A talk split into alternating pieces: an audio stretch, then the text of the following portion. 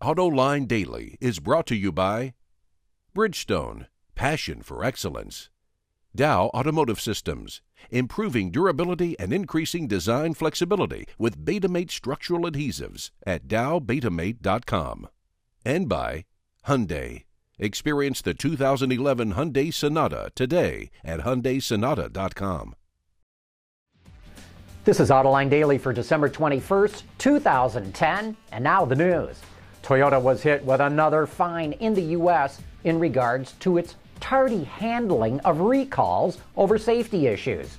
According to the A P, the company will pay thirty-two point four million dollars to the U S government, and that's on top of a sixteen point four million dollars fine the company paid earlier in the year to a related investigation.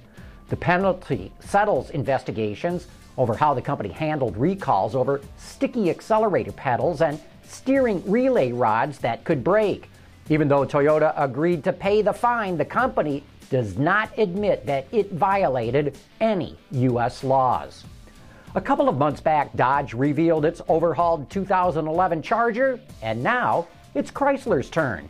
It just released shots of its redesigned three hundred. In keeping with some of its other recent updates, this rear-wheel drive four-door gets new bodywork, but the silhouette still looks pretty similar to today's version. The front end gets a redesigned grille with wispy horizontal chrome bars, while the daytime running lights are comprised of a string of L E Ds. The windshield's been raked back three inches, which actually requires quite a significant sheet metal change. But the interior is where Chrysler really went to town. Everything looks elegant, soft, and luxurious. The gauges and other controls light up with a sapphire blue illumination, while the center stack is dominated by a huge eight point four inch navigation screen with the company's UConnect Touch infotainment system. Expect it to be powered by either a Hemi V eight or the brand new Pentastar V six, and you can look for the twenty eleven Chrysler three hundred at dealerships in the first quarter of next year. G M's Cadillac division is getting a new voice. Award-winning actor Lawrence Fishburne will lend his mellifluous tones to the brand's upcoming television advertising. The campaign will launch during the Rose Bowl that will be telecast on New Year's Day. Hey, is this a sneak peek of the next Sentra?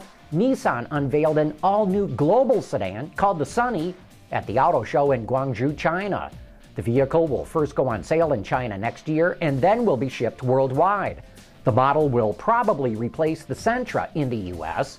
It comes equipped with a one point five liter four-cylinder that's mated to its next generation Xtronic C V T.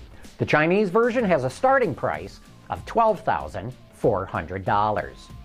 Four automotive trade groups are asking a federal appeals court to overturn a ruling by the U S E P A that allows gasoline blends with fifteen percent ethanol, or what they call E fifteen. The Alliance of Automobile Manufacturers is part of the challenge, Bloomberg reports.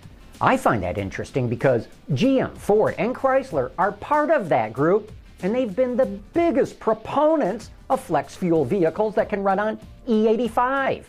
They also make vehicles for sale in Brazil that can run on anything from E twenty-two to E one hundred. So why are the Detroit Three all of a sudden against E fifteen? Here's my AutoLine insight. They get very generous credits that apply to the corporate average fuel economy standards for every flex fuel vehicle that they make. But if all of a sudden ethanol starts showing up in higher concentrations in all gasoline for all cars, like it would with E fifteen, they could be in danger of seeing those flex fuel credits go away. You know, I don't know how the Detroit Three can say with a straight face that E fifteen could damage their engines. Hey, interesting article from Ward's. It reports that automakers worry that California's strict emissions regulations may be getting out way in front of what customers will really buy. For example, the California Air Resources Board is pushing to get one million plug-in electric cars on the state's roads in the next nine years. But it took Toyota twelve years to sell one million Priuses all around the world. It quotes the California New Car Dealers Association as saying they don't want to see a bunch of green cars just sitting on their lots. because not enough people want to buy them. And speaking of government and regulations, the Secretary of Transportation, Ray LaHood, wants to ban truck and bus drivers from using cell phones while driving.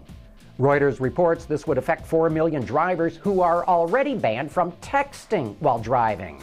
It's an effort by the Secretary to reduce accidents caused by distracted driving. And you know, traffic accidents and fatalities in the U S are now at an all-time historic low. They've dropped dramatically. In fact, you could argue that, statistically speaking, the more that these electronic gizmos show up in cars, the lower the accident rate has become.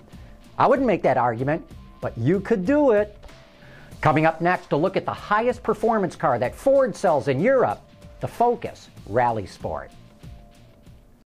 Introducing Bridgestone's third generation of run-flat tires with groundbreaking new Bridgestone technologies. Bridgestone run-flat tires offer improved ride comfort, lower rolling resistance, and improved wear while giving you the peace of mind and comfort you need.